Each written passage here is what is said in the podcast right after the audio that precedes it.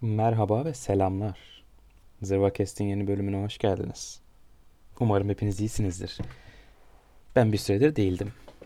Ufak bir hastalığın ardından kendimi küçük bir karantinaya aldım. Kısa süren bir karantinaya aldım ve şimdi de çıktım. Meğer bir şeyim yokmuş. Var sandım yokmuş. Ya orada birkaç gün boyunca götümü yayıp dinlenirken, yatarken şunu fark ettim ya da şunu hatırladım. Abi akrabalık kurumu neden böyle ya? Ha? Yani alakasız sorular, gereksiz gerginlikler, senden daha iyi bir okulda okuyan çocuklar veya torunlar, işte mezuniyet sonrası sordukları iş buldun mu, eş buldun mu soruları, bir tek koşmaya programlanmış küçük çocuklar, işte seni elektronik olan her cihazdan anlıyormuş gibi kabul eden yaşlılar, ne bileyim böyle kirli sırlarını öğrenip şantaj yapmaya çalışan kuzenler muzenler. Ve benim midem bulandı yani buraya kadar örnek vereceğim. Daha fazla vermeyeceğim. Muhtemelen sizinkisi de bulandı. İşte bu tipleri düşünüyorum, düşündüm. İşte sonra böyle bayram günleri, işte düğünler müğünler falan geldi. Düşünsene hepsiyle bu tiplemelerin hepsi bir evde doluyor.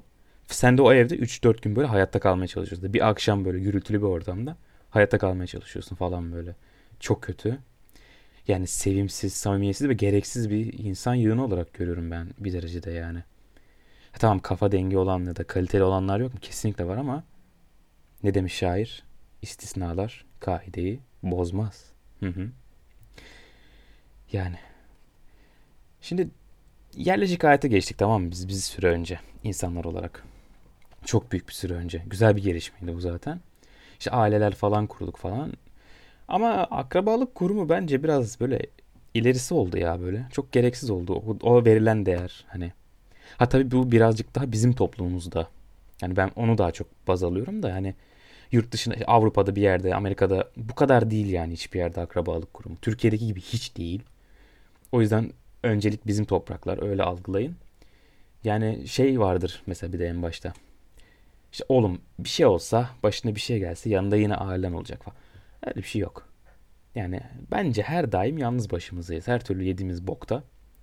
Çünkü düşünüyorsun hayattaki her şey, bütün kurumlar bir takım çıkar ilişkileri içerisinde kurulmuş. Yani ikili bir kar var, anlaşma var aslında bakarsan temelinde. Bunu yadırgamak için söylemiyorum. İşin doğası bu çünkü. Yani çünkü karşılıklı sevgi diye bir şey yok ya abi. Olamaz bu böyle baktığın zaman. Çünkü anne baban seni sevmek için ya da işte kollamak için değil ileride elden ayaktan düştüklerinde işte faturalarını yatır diye sen onları doktora götür diye ilaçlarını al getir işte uydu alıcılarının kanal ayarları bozunca gel düzelt falan diye yaptı seni yani. Öyle bir şey yok. Şimdi böyle çok köşeli geliyor biliyorum anlatmaya başladığım zaman ama ben dayanamıyorum bazı şeyler ve gerçekten olabilecek en saf şekilde nefret kusuyorum. Ha bazen haksız oluyor muyum? Haksız noktalarım var mı? Fazlasıyla var. Adım gibi eminim. Kesinlikle eminim. Çünkü hani burada mesela belli bir metin üzerinden ya da belli böyle düşünülmüş bir tez üzerinden anlatmıyorum. Böyle bir konu geliyor aklıma. Konu belirliyorum başlık. Birkaç da böyle birkaç tane böyle alt başlık veriyorum, veriştiriyorum. Üzerine konuşuyorum. Yani %90 doğaçlama bir show olarak gidiyor mesela. O yüzden hatalar elbette vardır ama ben ilk aklıma geleni, ilk dilime geleni söylüyorum. Zaten bu şovun güzelliği de o bana kalır. Hani ben bir 15 dakikalığına 10 dakikalığına da olsa kendi içimden geçeni böyle kusabiliyorum mikrofona. Çok başka kendi kendine konuşmaktan. Şimdi dedik ki akrabalar öyle, akrabalar böyle, akrabalar şöyle. O zaman ne kalıyor geri onlara attığın zaman? Yalnızlık kalıyor. Yani seni seven herkesten uzakta olma durumu. Kolay mı? Hiç değil. Herkesin harcı haracı değil yani bu. Hani bir de şey de yapamazsın. Tek seferde bütün bağları da kopartamazsın. Hadi ben gittim hop deyip kaçamazsın. Yavaş yavaş girmen lazım. Mesela ne yaparsın? İşte il dışında semt dışında bir okula gidersin üniversitede. Orada kalırsın. Hadi ben orada iş buldum hacılar deyip orada kalırsın ya da ya böyle böyle bir arkadaşım il dışından bir arkadaşımla iş kuracağız da benim gitmem lazım, seyahat etmem lazım. O yüzden şurada ev tutacağım, böyle yapacağım. Ya da ben evlendim. Hanımefendi karımın e, yaşadığı yerde kalacağım ya da kocamın yaşadığı yerde kalacağım. Fıt fıyarsın. İşte akraba bir, birer birer böyle yavaş yavaş katman koyabilirsin arana bence. Ama zorlukları göze almak gerekiyor. Yani bu iş öyle kolay değil. Yani ama neticede şu var. Seni böyle kimse çok sevmiyor. Ha böyle bayılmıyor sana herkes. Anlatabiliyor muyum? Sen de öylesin. Bir düşün. Yani sen de kimseye saf bir sevgi beslemiyorsun.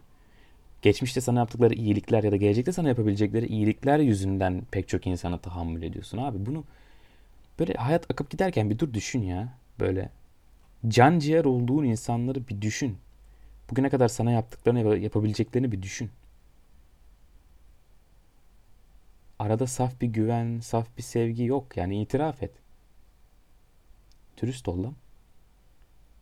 Taş uzaktan gelmiyor. Bir de şu var. Ha, aklıma gelmişken. Taş uzaktan hiçbir zaman gelmez yani. Şimdi bugün can ciğer kuzu sarması olduğun teyzenle atıyorum.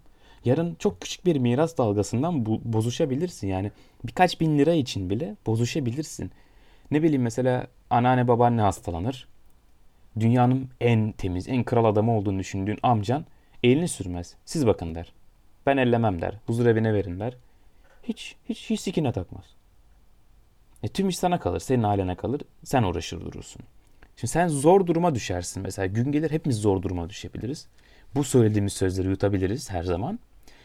Yani üç kuruş para için böyle madara olursun. El alemden borç istersin eş, arkadaştan sağdan soldan vermezler. Piç olursun.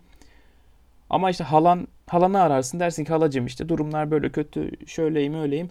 O da der ki ya ben de dardayım be halacığım. Ama bunu söyledikten bir hafta sonra yurt dışına tatile çıkar. Ya bunlar tesadüf değil. Yani bunu yapıyorlar, yapacaklar. Ya bence yani haksızım akrabaya güvenerek yola falan çıkılmaz yani. Hani sıçar batırırsın. Hiçbir şey elinde geride de bir şey kalmaz. Peki ne yapacağız? Onlarla olmuyor, onlarsız da olmuyor. Yani abi madem iş çıkar ilişkisi aslında doğasında ve temelinde sen de bunları gözeteceksin. Zor değil yani sen de hani olmak için orada olacaksın.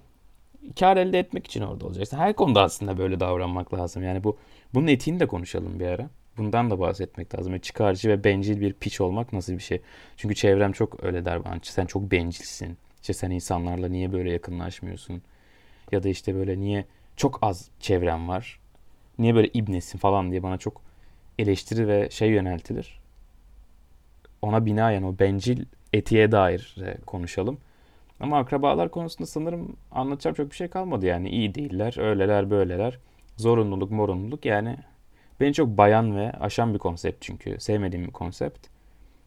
Aklıma şu an sadece bu geliyor. Belki de belki de hazırlanmak lazım aslında podcastlere. Çok kısa oluyor bu şekilde. Bunu da bir aklıma bulundurayım. Ama şu an için Zırvakest'ten bu kadar. Dördüncü bölümün sonu. Beşinci bölümün başında da görüşmek üzere. Sağlıkla kalın.